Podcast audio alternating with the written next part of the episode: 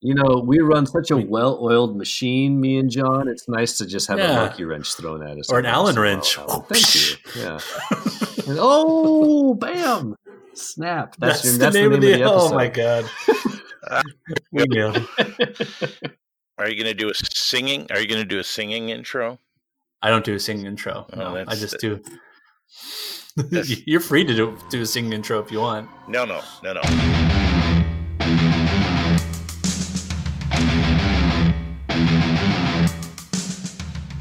Welcome to Predator Minute, the podcast that breaks down the 1987 action, sci-fi, horror, suspense classic, Predator, 1 minute at a time. I'm John Zabriskie. And I'm Jeff Glover. And I'm Alan Bachelder. Hey, we have a new guest, Alan Bachelder. How are you, Alan? I'm good. I'm good. I'm actually sort of vaguely related to this. It was my profession before I became a teacher. Oh, so the designing of explosions, is that what we're talking about? Exactly. I burned down a forest once, but I don't talk about that much. You raided guerrilla camps for a living? Yes. Fantastic. You picked up a humongous truck and sent it flying into a guerrilla camp with all sorts of explosives. It was a Tonka. A Tonka truck. All right. Well, God have you today with us, Alan. Yes, it's great to be here at last. All right. At long last, after many technical difficulties, we are all together. Okay. And today we're talking about minute 26 of Predator. Minute 26 opens with Dylan telling the team where to target and ends with Ponchito and Hawkins running down some camp stairs. And Alan, you being new to this show, just to give you a heads up, we usually just kind of carry through the minute chronologically from beginning to end, talking about all sorts of action and acting and non-acting and explosions, basically. So, yeah. Well, I was really going to hone in on the different acting techniques offered by the artists in this particular oeuvre. All right. We have a lot of good screams here. We got guys flying off springboards. We got squibs. We got splatter. We got explosions. You came at the right time, Alan. This is a good minute. Heck yeah. Yeah, there's still quite a bit of fighting going on. Well, I won't call it fighting. There's still quite a bit of wiping out being done by this team of basically Jasons with guns. Yeah, right. Yeah, there's a lot of carnage in this one. We get guys on fire. We get guys flying through the air. We get guys dying by gunfire. We get a massive number of deaths. Our death count is going to go up significantly once again. With the death count, So, Jeff, you want to start us off on where we begin with this minute? Yeah, let's start from the beginning. So, beginning of the minute carries over from last minute, and Dylan is behind the rock. Dylan! And he says, target the center of the palapa. Target the center of the palapa! Which is a great line. Yeah. And I don't know why that makes me laugh so much, but... it's because they're blowing everything up already, Willie. No, there's no reason to say, what exact part... I don't think any building is left standing at the end of this. I wish the other guy had called back and be like, oh, good, because I was about to shoot the side of the palapa.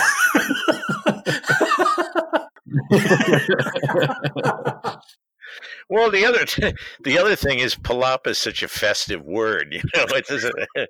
We'll take a nice siesta at the end. Heck yeah. The palapa.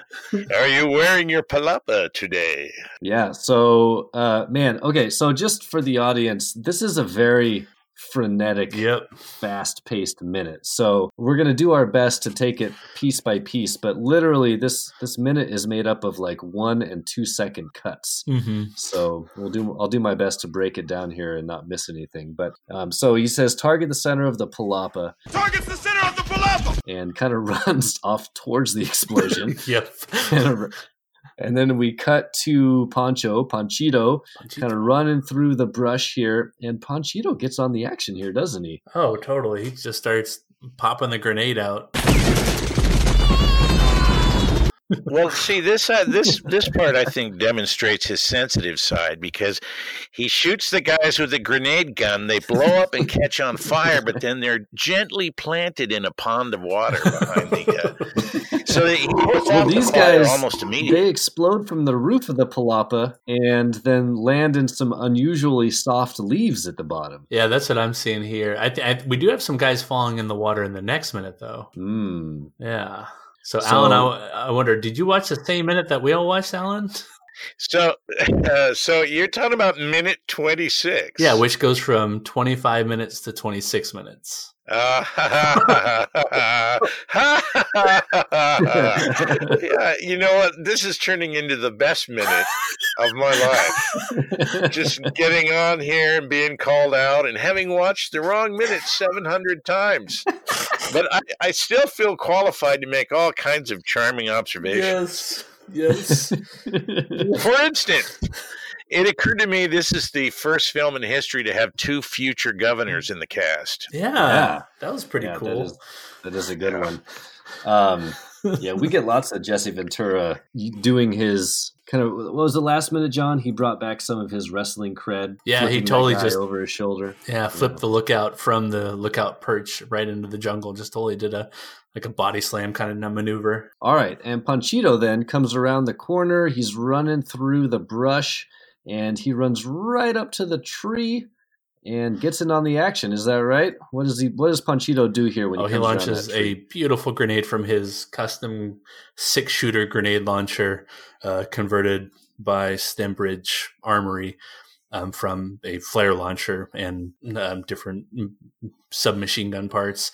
He launches into a looks like the top story of a palapa, maybe like a little sun porch, and that a couple of guys are in shooting out at him. And it's. Gosh, it's again one of these blink and you miss it things that I'm finding with Craig Baxley's editing or Craig Baxley's filming, and then whoever's editing, is that there's so much going on that it's a shame to me that we're not like able to linger on some of these scenes longer, because if you freeze frame it right as he fires it, it's blowing up the guys on the second level sun porch, and at the same time there's a guy running below who's on fire. And he's like jumping off out of the screen. It's like, why not linger on that? I want to see that more. And I know. And once again, we get like the classic stuntman on fire thing where he's like waving his arms and running around. But it cuts away so fast that we don't get to really see it much. There's a lot of that coming up in the next minute. Oh, spoiler alert for what we call minute 27 in the biz. Yeah. These people are especially flammable. The other thing I noticed is that their aim is about as good as stormtroopers. Yeah, there's 40 of them, and Blaine's the only one who gets nicked. It's terribly bad. And like with the body count that we see by the end of this minute, it's stacking up in the good guy's favor at an alarming rate. I know, even as they're shooting at Poncho, they just destroy this palm tree that he's behind. Right. But nothing hits him. That was a pretty cool effect, actually. I like the splintering of the tree all up and down the side. And they actually, I think, reused this shot from a previous minute. Or no, it's weird. They reuse this shot in the previous minute, if that makes any sense, because they take this shot after the tree's been all shot up and they place it back in the previous minute and they shoot in the grenade. But what's different about when he shoots this grenade is that you see his viewpoint from behind Ponchito, and that is not Ponchito. That's like Ponchissimo. That's like a bigger Poncho from back. That is some dude from a like auto repair shop that they just grabbed. He has a little bit more mass than our little Ponchito, our little sensitive Ponchito. Yeah, clearly a stunt double there. But man, this explosion that we get, I love how he shoots towards the second story for whatever reason, takes out those two guys. And it's a good one. Like, they then zoom in on these two guys who springboard off the top. They do a front flip. And if you look at it frame by frame, you can see them land in some really soft leaves. But then it really, really quickly cuts away. So if you're watching it real time, it looks pretty awesome. Yeah. I do want one last little audio cue is that this is the same yell given in this explosion that he causes was the last minute when he blows up a guy. It's that same. Oh, wait, let me try. Let me try. It's that's the same one. So to me, is this like some kind of Groundhog Day situation? Is this the same guy coming back and being blown up by Ponchito? Like Groundhog Minute, not even Groundhog Day. Just well, I think they go to yelling school. Actually, there's a specific style. So yeah. So that you don't hurt your voice, even in death. You want to preserve those golden vocal cords. How do you preserve those golden vocal cords, speaking as an actor, Alan? Well, you support with your diaphragm, and you make sure that you've got a good bass, and it's really more of a it's not a scream so much as it is just a loud yell. Oh, okay. I don't want to blow out your speakers, but these guys have to do this over and over again. I'm watching it right here. Yep, you're right.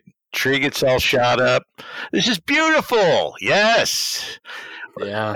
And how come they always go face first? It's like an international diving competition.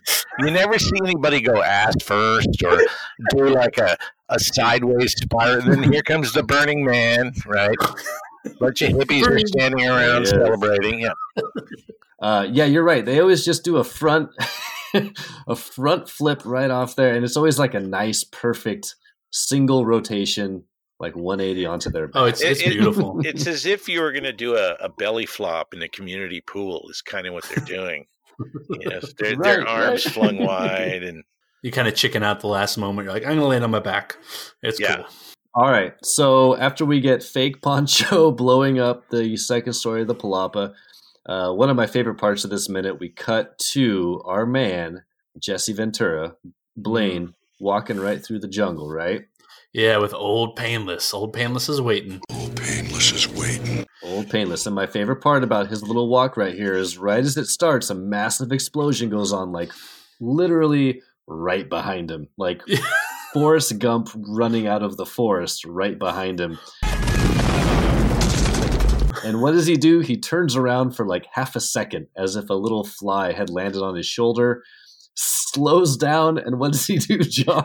He hawks a huge tabanki loogie just That's right. to his side like, yeah, I ain't got time for this explosion. I have stuff to do. Yeah, hawks a big tobacco loogie, and then immediately we see a couple...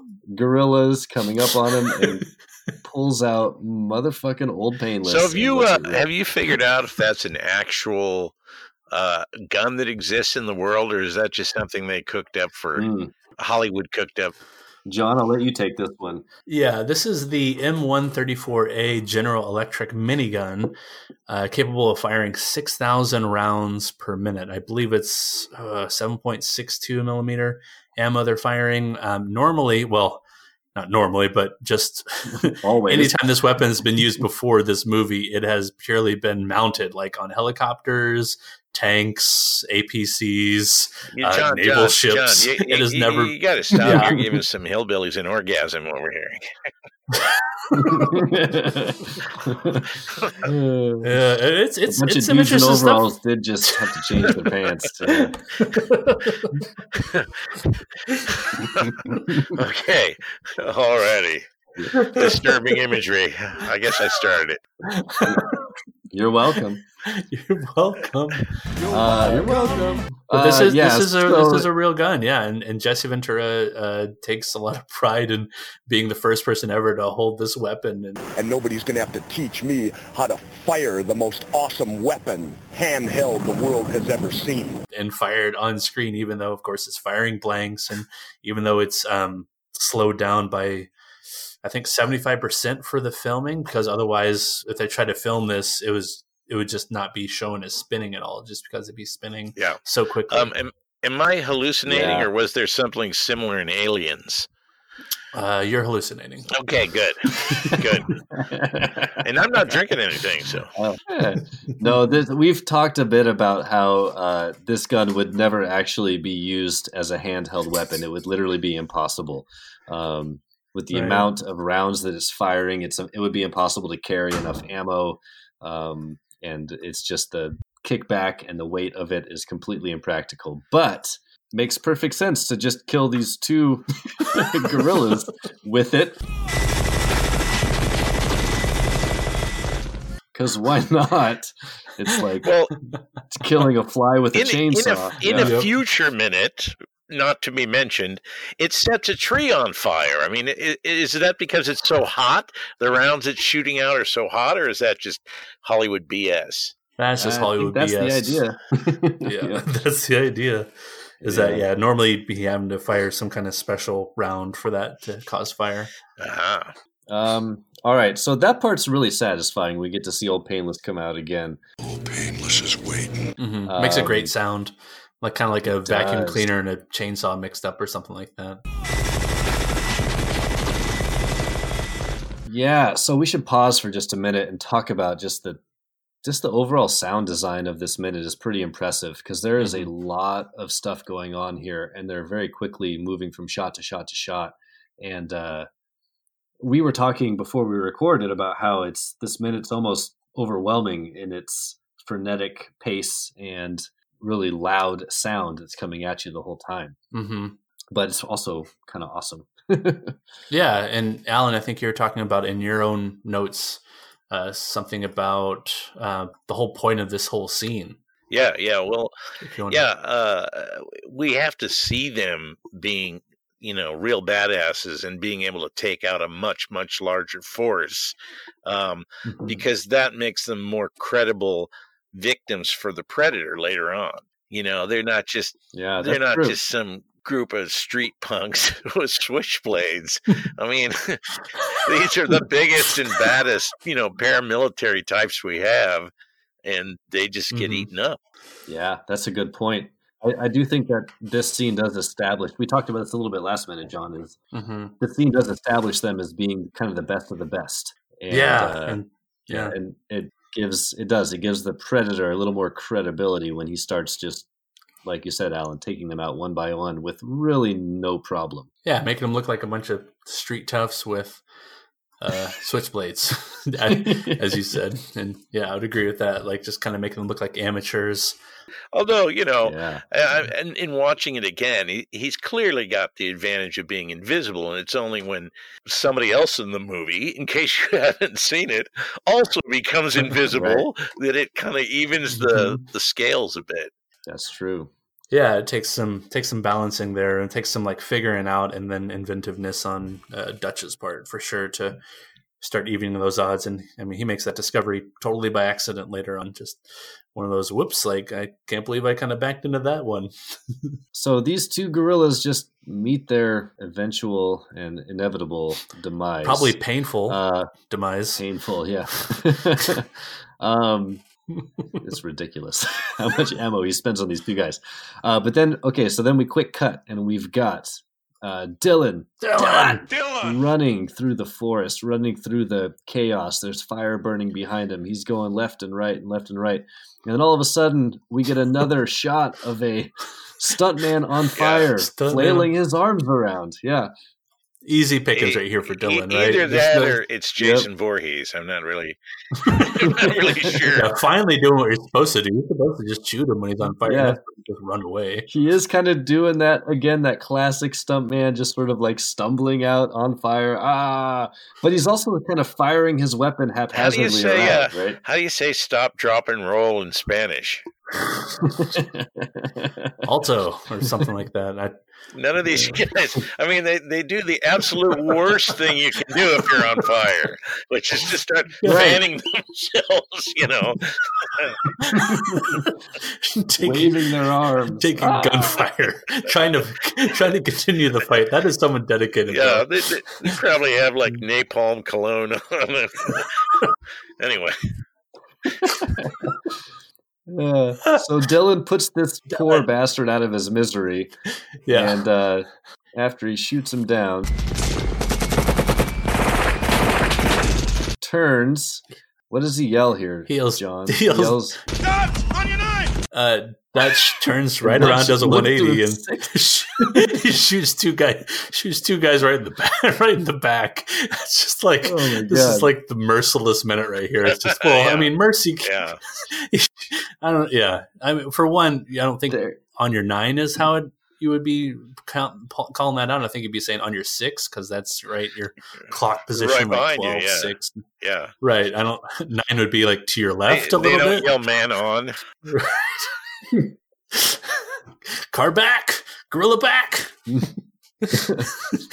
Yeah, so on your 9 would mean like 90 degrees to your left, yes, right? But he turns Dylan straight around. Full 180. And you're right, just completely first degree murders these guys right in the back.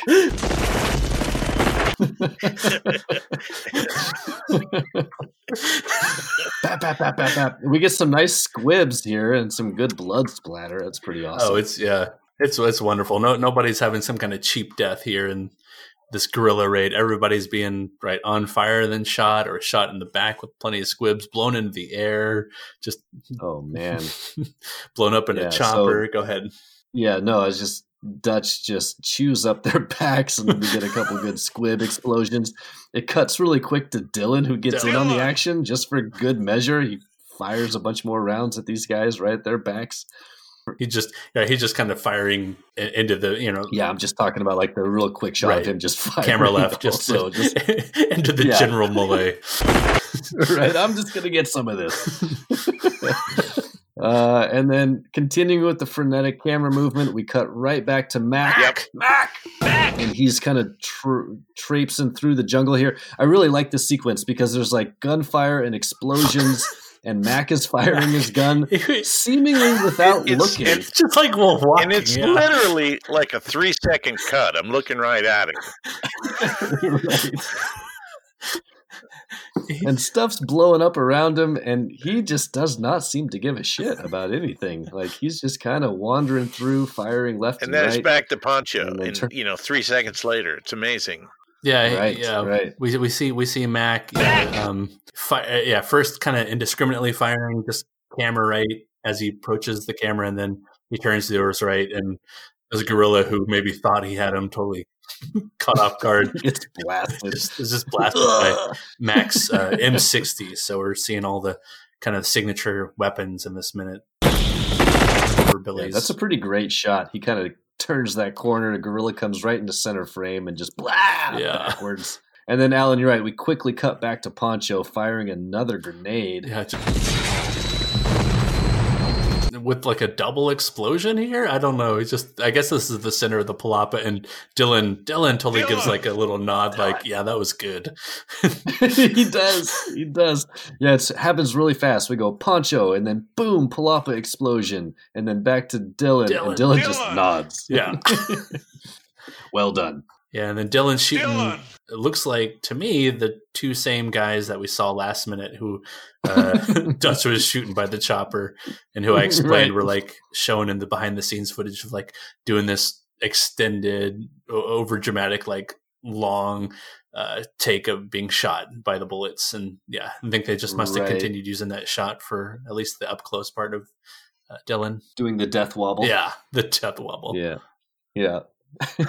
I'm looking up palapa is a Spanish word of Malayan origin, meaning pulpus leaf, is an open-sided dwelling with a thatched roof made of dried palm leaves. That would explain why the open-sided roof of thatched palm leaves keeps exploding and catching on fire. These are some very, very flammable, combustible palapas. That's a good point, Alan. I think all these palapas must have just a big old barrel of fuel right in the middle of them. The whole thing is one big fuel dump. Yeah. Just a bunch of napalm set up. Well, if you're a gorilla, you want to do that. You want to surround yourself with explosives and flammables as much as possible. Yeah, and if you look at Dylan when he's doing his little nod after Panchito's double explosion, there are like literally flaming barrels behind him, just a ton of them. Yeah, that's true. Yeah, and there's gouts of flame even in the air, like it's raining flame. Like hell has visited now the gorilla camp. This day of reckoning. Oh man, this minute just doesn't stop. All right, so we got the two guys doing the death wobble, and then we cut back to Dutch, and Dutch gets in on the action. I feel like Dutch has just been sitting here this whole time, just blowing stuff up from his little perch. Yeah, we see him fire the grenade launcher and blow up another palapa looking very similar to Ponchito's blow up, but I don't know. Another fuel-filled palapa. Yep. I think it might be the same shot that Ponchito... Oh, it's totally the same shot that Ponchito has like 2 seconds earlier. Yeah, they did reuse it. Oh my God, you're right. I'm looking at it. Yeah, it is the exact same shot. Just, yep, it is. There's nothing different. Awesome. They don't even add a yell like, wah! Right. Yep, just another exploding palapa. Well, that's expensive to do. They just got to reuse them. Yeah. And when you're only showing it for half a second. Hey, so, it's pretty impressive, though, just from a movie-making standpoint. These explosions are really good. Yeah, I mean, they take tons of time to set up, and right, by and large, you're only blowing up something this big one time, and you're hoping to catch the best explosion and the best effects on camera. Yeah, you only have to shoot it from several different angles so that the one event looks like 5 different explosions. Hey, speaking of which, so Alan, I was going to ask you, we're going to ask... Jeff? Yeah, I think so. Go ahead, John. Oh, yeah. I was going to say, Alan, you've had some acting creds in the old biz. I was wondering have you ever been on set when they exploded something? I was on set when they dropped a piano from the top of a crane into a parking lot. Whoa! Was this like that's awesome for a movie or a commercial? It was a Taco Time commercial, and so. First, I get hit by a piano almost drops on my head, so I duck out of the way, and that's the one that they did a green screen with that one. They dropped it, but then the next time I look up and the piano's not falling on my head, and I think, "Hey, I've avoided it," and it crashes into my side and knocks me halfway across the screen. Then the next commercial, I got struck by lightning on a golf course, so. Oh my gosh! Nice. You're gonna have to send us the links, otherwise I'm gonna have to find it. Oh no, no, that's easy to do. Yeah, yeah. The closest I came, I was making some films in high school, and I'm a little older than you two guys combined, and and I was doing practical effects with black powder. We were making explosions. I went to a private school. What can I say? And we were making explosions down by the soccer field. And I had this line of long black powder. And I thought, I'm going to light it just like in the movies. And it'll be a fuse, you know, like in the Wild Wild West or something. And it wouldn't go off and it wouldn't go off. So I held the match really close and it went off on my hand. And I had the worst. The whole back of my hand was just like a giant water blister for weeks. I'm lucky I didn't blow it off completely. But you know what they say: boys do stupid things. That's what they say. They blow up their hands. Yes, I can assure you, it's a painful experience. So anyway, 25 minutes and 42 seconds in. Yeah, here we are. So. What was the last explosion? Okay, so Dutch blowing up that palapa. A lot of explosions. Second shot. So many explosions. Okay, now we cut back to the confused guys in the chopper. Yeah, we have Mars guy and the pilot. And see our Mars guy again, yeah. Get your ass to Mars. He's yelling at the pilot as if the pilot should really need any kind of urgency from someone else. He's kind of giving him a thumbs up. Yeah, it's like, we're going to go up. Yep, Dutch and Dylan say, "Yep, you're gonna go up," and they feed him some lead and some explosives and blow up that chopper. It's very oh my God, eye for an eye, as someone might say. Yeah, and these guys, they get it bad. Like Dylan just unloads right through the front window of the chopper, and just we get a whole bunch of blood squibs popping.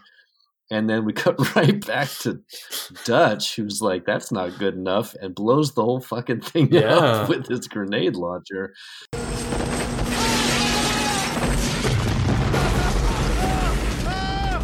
Laying waste, just leaving no human life, no doubt, unscathed. Oh.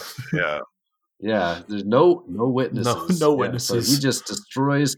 We'll come back and talk about this. Like, destroying the chopper like that, maybe it wasn't the best idea, but in the moment, I guess he couldn't resist. Yeah, someone from the Facebook page on the Predator Minute podcast page mentioned his name is Brad. He says, it makes me wonder in hindsight if blowing up the chopper was a good move because the kind of blowing up their escape route. Like, uh-oh.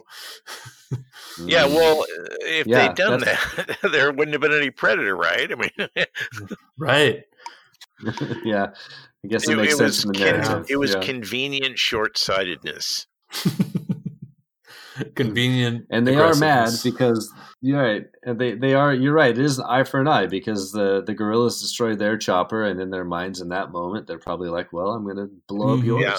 Payback time.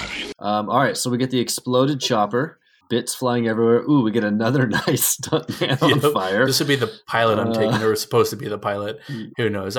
He does drop to the ground. He might be stopped dropping and rolling. I don't know. He falls out the door. Yeah, I mean, I imagine like a stuntman on fire would probably be immediately cut away from so that they can douse him, hose him off, extinguish him. Right. And at the very end of the minute, we cut back to who is that's shooting these two gorillas through the smoke? This would be Ponchito and Hawkins, and some more beautiful squib work right here. I mean, you're seeing like the backs of these guys just explode just dozens of times as. They're totally taking lots of fire. And one of my favorite little things I noticed about the guerrilla camp sequence here is that a lot of the guerrillas, when they're going down, when they're falling due to explosions or taking fire, are at the last second firing their weapon kind of haphazardly, like into the air off to the side. And these guys are doing the same thing. I don't know if that's added digitally later. It kind of looks like it is because there's not always sound to go with it, but these guys have it like they'll fall on their backs, and as Ponchito and Hawkins are running past them, the one gun is kind of pointed up in the air from one of the gorillas, and it's firing a couple rounds. You're right. The squib work is awesome here. It reminds me of RoboCop a little bit, and it's kind of over the top. Like each guy has a whole bunch of squibs firing off simultaneously, and but it's to great effect. I love it here. It's I love the over the top. Ness of it, if that's a word. I think so. And this is actually, if this is still Craig Baxley filming, then it kind of goes against what John McTiernan, the director, was saying, where it's all static shots. The camera is actually moving some, and there's some depth to the shot. So it kind of makes me think, I wonder if McTiernan was actually secretly filming some of these little cuts where, you have some depth, you have some creative filming going on, but I don't know. Never know, according to John McTiernan. It's just all Baxley and static shots, and I don't know. I'm enjoying it. I'm enjoying the crew laying waste to the guerrilla camp. Oh yeah, no, this is fantastic. And we get a couple more minutes of this as we move through this takedown of the guerrilla camp. The carnage will continue, boys and girls. Don't you worry. Yeah, and speaking of carnage, this is where in the script we have a little bit of difference. In the original script, the 1985 script, originally called Hunter. There's a couple changes. First off, there's no chopper in the original script. The Predator is basically watching all this happen, so it's cutting back and forth between the camp and the Predator's viewpoint in the script, which I think is fascinating, but I think takes away from what Alan was talking about and showing these guys as total badasses taking out the camp, because it's kind of like, oh, wait, I'm supposed to be thinking about this Predator thing too, but in the movie, it's like, you're not at all. It's like, I'm just thinking about the team. Right. And then lastly, the big change is that Dutch originally is going into combat with a team of 9 and not 7. There are actually 3 characters that are eventually amalgamated in the movie into Hawkins. There's Hawkins, Murphy, and a character named Dylan.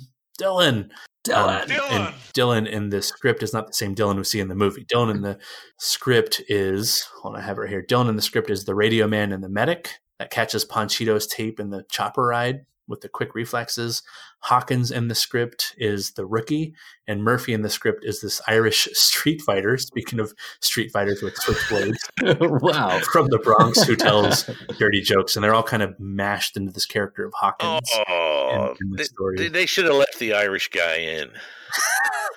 But here's the thing: Hawkins and Murphy, these guys in the script, they die right here in the guerrilla camp, which is totally taking you back. Like, whoa, this team isn't so cool, isn't so bad as we're meant to think as in the movie. Oh, hell, I guess that makes sense. And then this is where we pick up the hot chick, of course. Yeah, in a couple minutes, we pick up Anna, who they refuse to kill for whatever reason. Because she's a lady. Has alarmingly good English, it turns out. Yeah. Maybe she's just learning the enemy's language, you know? It's Cold War times. She's a quick learner, yeah. So a couple minutes ago, when the kill count really started ramping up in the movie, I was keeping track on the documents here, and figured we had about approximately 38. But by the time this minute starts, so 38 either on screen or off screen alluded to deaths in this movie. And then in this minute alone, we have 16 more just thrown on the pile. We have 3 by Ponchito stunt double firing the grenade. We have 2 by minigun, 1 by Dylan giving a flaming mercy kill, 2 that Dutch shoots in the back, 1 by Mac M16 machine gun, 3 by Dylan shooting by the chopper, Dylan. 2 by Dutch and Dylan in the chopper, 2 by Ponchito and Hawkins next to the stairs. Wait, are you counting the guy that got killed twice? Oh yeah, sure. Because I mean, okay, I think they are. All right, I'm sure the team is. Yeah. 16 in 1 minute. That's exciting. Yeah. What would the dwarf in the Lord of the Rings say though? Still only counts as one. Right. Still counts as one. Yeah. So a lot of these guys died by explosions. We got a lot of explosions in this minute, and it got me thinking. Yeah, it got me thinking about some of my favorite movie explosions in action films. So I took a second and I just brainstormed some of my favorite movie explosions. I thought I'd run them by you guys. And this is by no means a definitive list. I don't even think it's really a top 5 or top 10 list or whatever. It's just... Sorry, can you say that like I'm not saying this is a definitive list. What are you trying to do, John? Not cut around your words. I'm not saying this is a definitive list, but it's a definitive list. I don't exercise. It's a masterpiece. These are some explosions from action movies that I thought of off the top of my head that are some of my favorites. Ooh, do you kind of want to round table it? Like you do one, Alan does one, I do one? Yeah, for sure. All right. Teacher style. Yeah, should I go first then? You shall. Okay. First on my list is from one of my favorite 90s action films, Demolition Man. Yeah. And at the end of the film, Simon Phoenix's hideout, played by Wesley Snipes, explodes in a massive explosion caused from the inside out, and the camera pulls away and you see just the entire compound blow up, and it's pretty magnificent. So Simon Phoenix's compound from Demolition Man. There's mine. Love it. Kaboom. Alan? I'm going to go with the White House in Independence Day.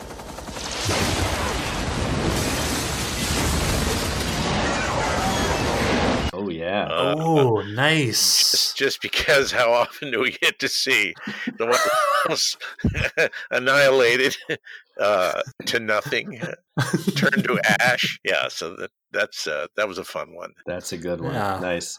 No connection to how we feel about the White House today at all, right, Alan? No. No.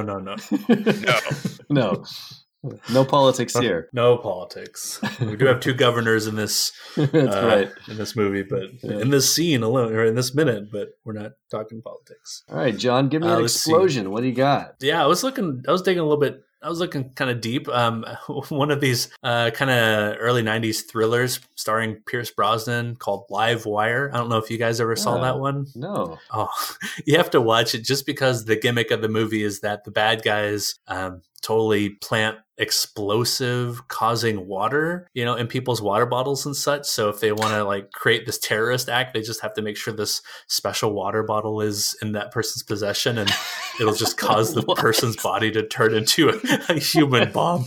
It is crazy. I did just watch little bits and pieces on YouTube not too long ago, and I was thinking, oh, those are some good explosions. And it's such a creepy It's such a creepy conceit that, right, like your normal everyday like life depending fluid right? It could be something lethal to you and a whole bunch of other people.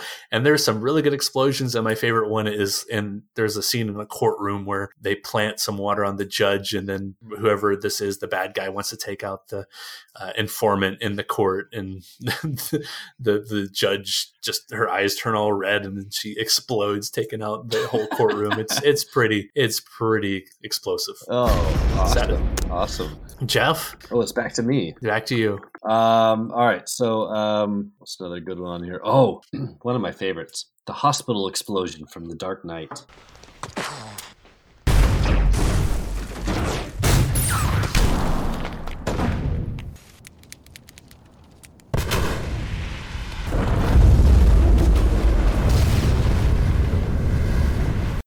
Yeah, Dark Knight. Remember that scene? I do. Yeah, so if anyone out there has forgotten, it's when the Joker is planting the bomb in the hospital and he's leaving, and the hospital.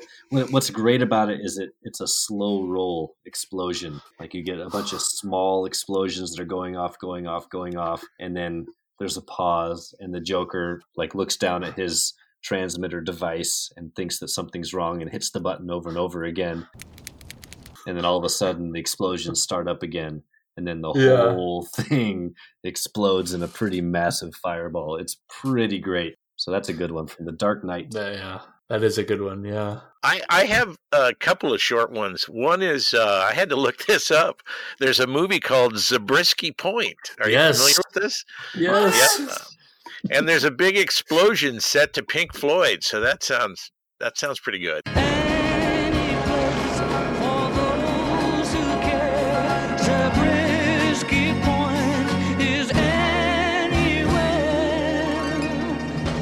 Oh, they just blow that. Yeah, they blow that like hillside mansion just sky high. It's great. Yeah, I don't know this. I'm gonna have to look it up. But yeah. I did want to, give one to Good, the Bad, and the Ugly when they blow up the bridge, separating the Union and Rebel forces. That's a pretty cool one. Nice. John, you got another one? Yeah, I'll do a quick two-parter, both from the same movie, Return of the Jedi. I'm a huge Star Wars fan. And to me, the second time they blow up the Death Star, right, is like, I don't know. I always found it way more satisfying of an explosion. It's almost like a glass balloon exploding the second time around. The first time around, it's really more for the early particle effects, and this time around, I feel like they really mastered just like the sound and the explosion and the whole effect of what that would look like. And the lead up to that is the shield generator being blown up on Endor. It just goes up in this massive fireball, like from the skyline perspective of the trees and the satellite dish, and the whole thing just erupts in this beautiful flame.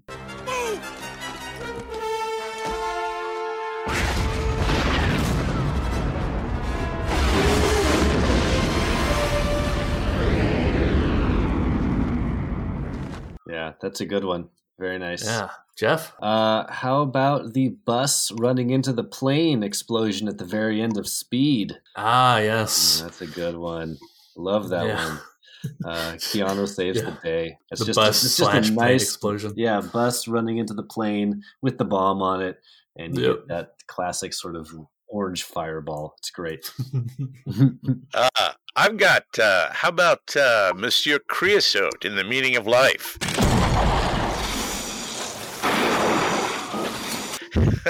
Oh, good one. It's just waffle thin. And then his whole body explodes all over the restaurant, spewing vomit on everyone in the joint.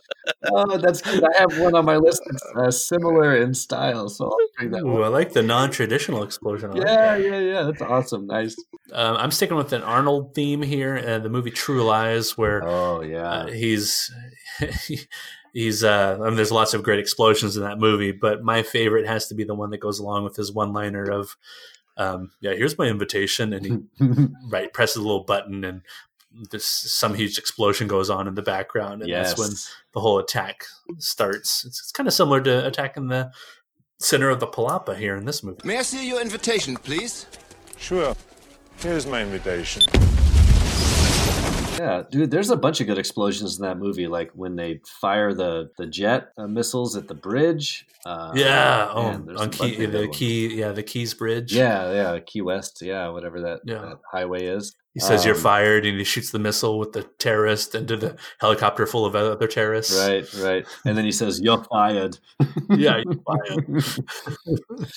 We can't do an homage to the best explosions without mentioning the one of the worst, which is when the Spy Tin flying saucer catches fire in Plan 9 from Outer Space.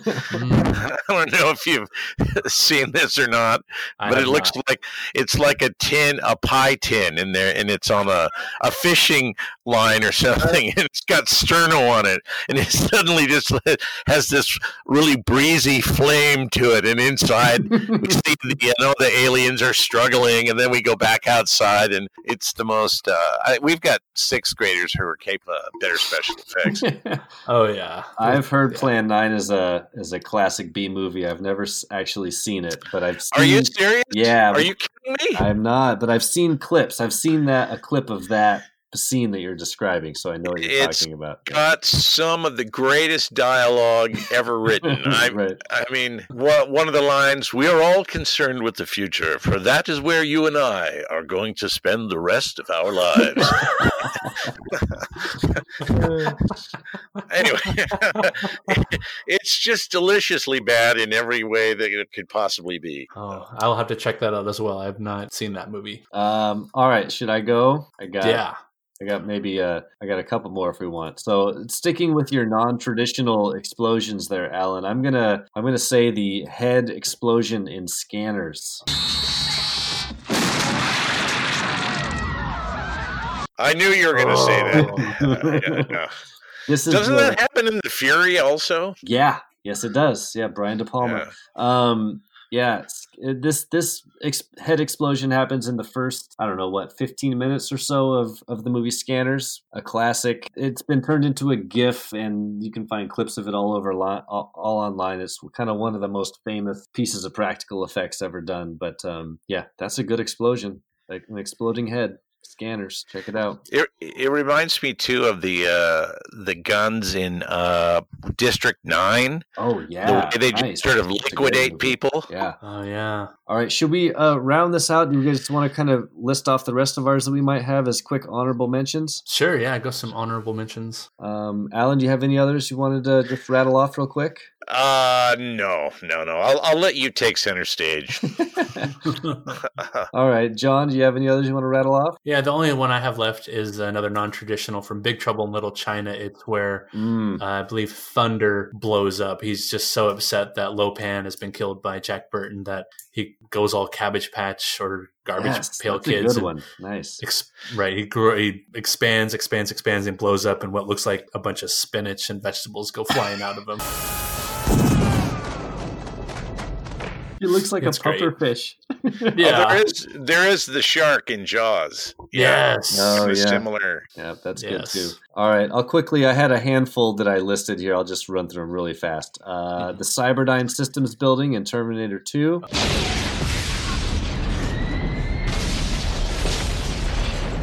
Oh, so good. The truck explosion in the third act of Mad Max Fury Road. The helicopter rescue scene in The Matrix. The napalm explosion in Apocalypse Now. Classic. Yeah. When the compound, the bad guy compound in Spectre, the James Bond film, blows up. That's a pretty massive explosion. And that I looked up, did a quick research online to see if I had missed any like kind of big ones. And I apparently that Spectre explosion was in the Guinness Book of World Records for kind of the largest pyrotechnics ever done in a film. Oh wow! I kind of like the Tony Stark one when he's in Afghanistan and he the mountain range behind him and he lifts his arms and the whole mountain range blows up.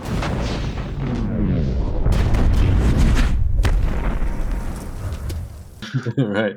And I know there's a whole bunch out there that I've left off the list. Like you could do an entire podcast on best movie explosions. So anyone out there listening, I'm sorry if I left off your favorites, but those are just a few that I thought of. It's a definitive list. Yeah. Yeah. All right. That's pretty thorough. Cool. So I think we're kind of capping off the end of the minute here. And at this point, we throw it around to our guest first, and we'll ask you, Alan, what's your history with the movie Predator? Well, I'm pretty sure it came out before you two were born. That's not true. That's not true. That's impossible. Come on, fess up. How old were you? I was 7. Yeah, exactly.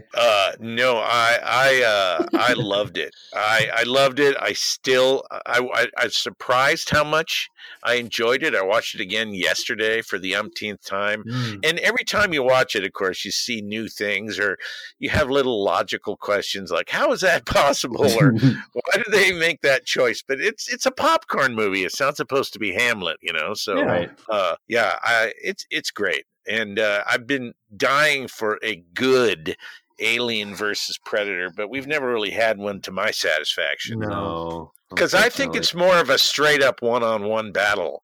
Mm-hmm. But in all the movies I've seen, Predator just wades through the aliens, you know, like they're nothing. Yeah, and they're always throwing humans in the mix, like just meat. It's just that's not very fun. Those have been very disappointing. Yeah. Well, we are meat. We're delicious. Mm. So, you being an actor, Alan, I have to ask, who stands out to you, if anybody, in this movie as showing off acting chops, or who's like really, you know, do you see anybody like trying to stretch themselves? Because a lot of these guys are not your traditional actors. You know, the guy who fascinates me the most is Sonny, the guy who plays Billy. Yeah. And I was reading his bio, and I want to go back, and he was in Warriors, which is another great movie that I got to go back and watch. I mean, Warriors come out to play. It's like any of those things, though. If you're given the chance, as Schwarzenegger has been, over and over and over again, and you're moderately intelligent, you're going to get decent at it. I mean, they're good enough to be believable, and I think that's what's required. You know, they're not being asked to do Sweeney Todd or King Lear. You know, right? The primary resume cred is huge bulging muscles.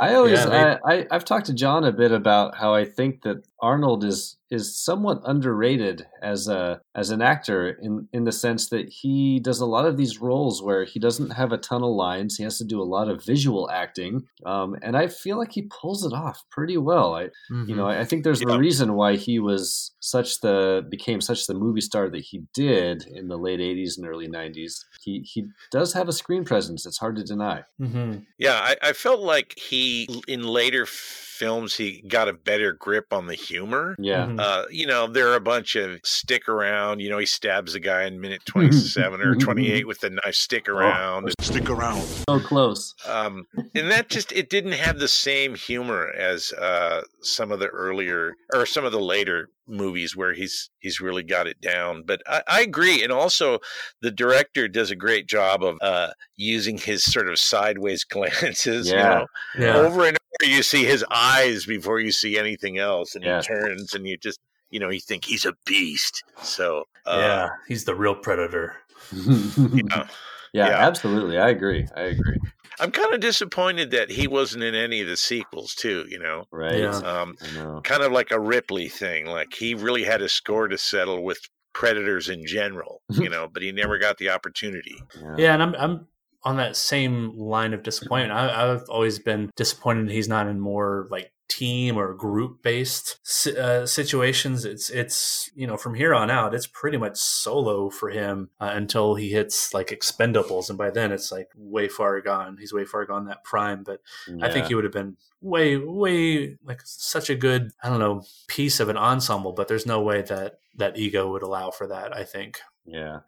Although I feel like, and I don't know why I feel this, but I feel like he's less egotistical than some of the other people in the same genre. Yeah, I would agree with that. If you look at, I agree, some of the people in this movie, even like Sven-Ole Thorson, Arnold brought him on to say, hey, like you're my buddy, you know, I want to give you a hand here, and you know, brings on Sven, and then later Arnold movies, like some of his other buddies hop in the fray and some of them, you know, have a decent start because of Arnold.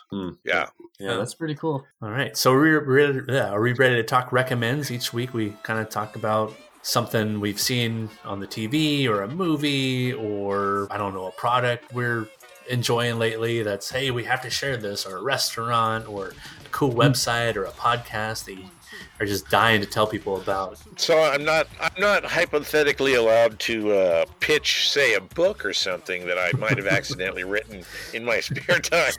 Hey, we're here to provide the Predator Minute bump to you, Alan. So that's right. So pitch away. So we didn't mention to our listeners that Alan is not only a teacher, not only an actor, not only a comedian, but also an author. So what do you got on the docket for us these days, Alan? So I've written a series called Immortal Treachery, and it's kind of like the minute we just described, frankly. It's imagine if you put Conan the Barbarian in minute 26 of Predator. It's steel, it's blood, and it's fire. It's about the most vicious, ruthless, undefeatable person in the world. He's bloodthirsty, he's arrogant, he's mean, and he's the good guy. Oh, wow. Yeah. So you can find that on Amazon or wherever books are sold or shoplifted. So what's the name of the series? Immortal Treachery. And the first book is Steel, Blood, and Fire. But I did see a trailer for something that I really want to see. It might not be to your taste because I don't think anyone dies in it, but it's called, it's coming out in May. It's called Yesterday. Huh. Mm. And it imagines a world in which the Beatles never existed. Whoa. And except this one guy is aware of them and everything they ever wrote. So he starts passing it off as his own, and he becomes this world famous rock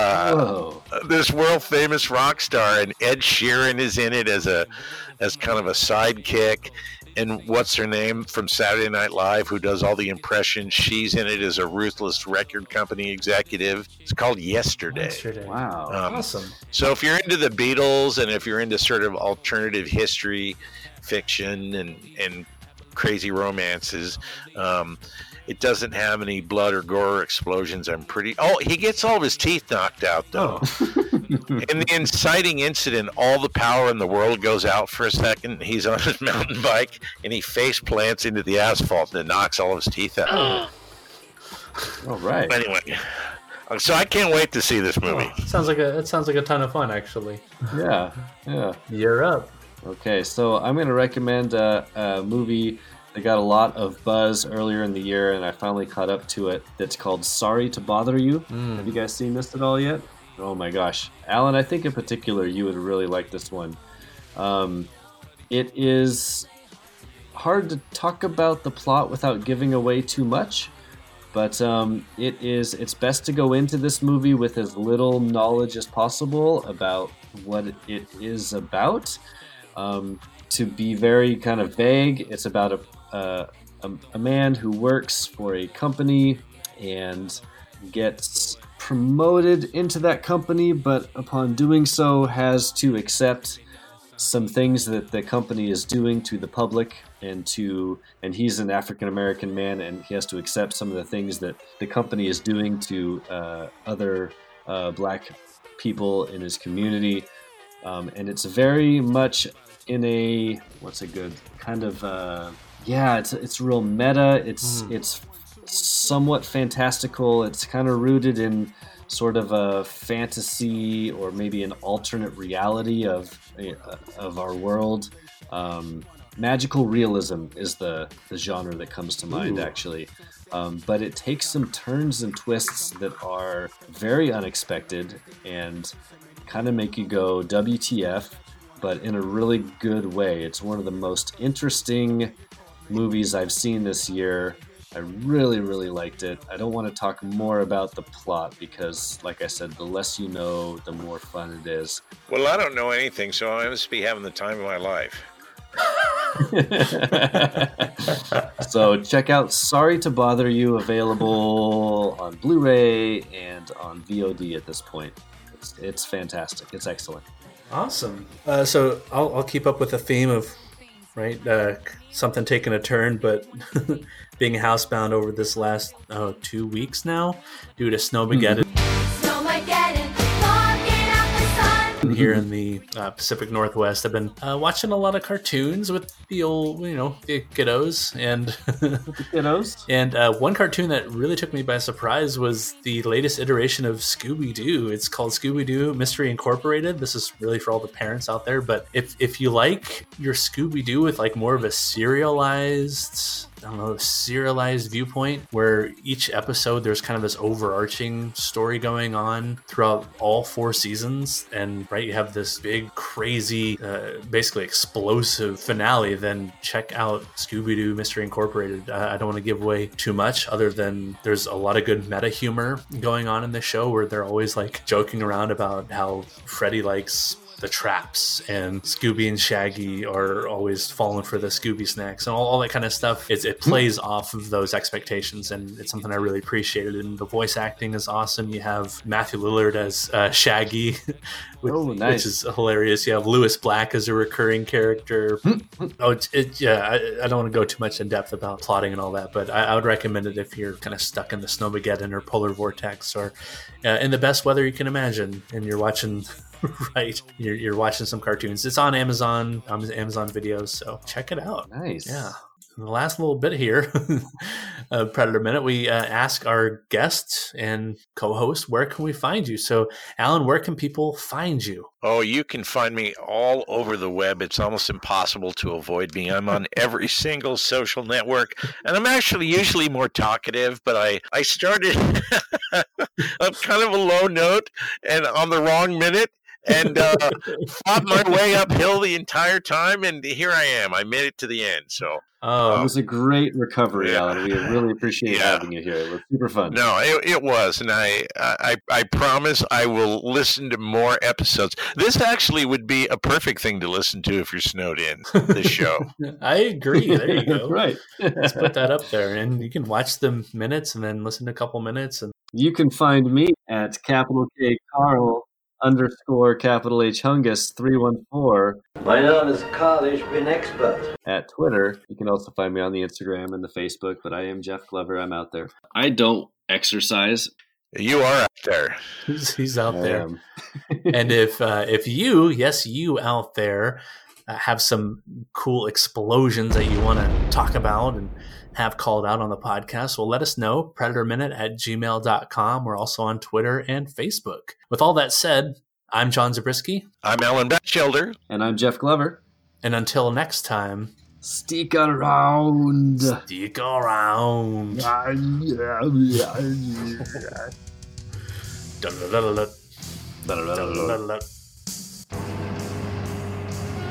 Closest money tree, please. Sure.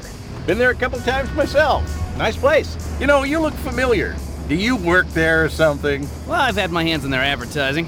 I just gotta ask, how crazy do they have to be to come up with those ridiculous caterpillar ads? Money Tree, your cash solution. Cut, beautiful, loving you. Yeah, I don't know what they were thinking. Check cashing, payday loans, and more. Money Tree.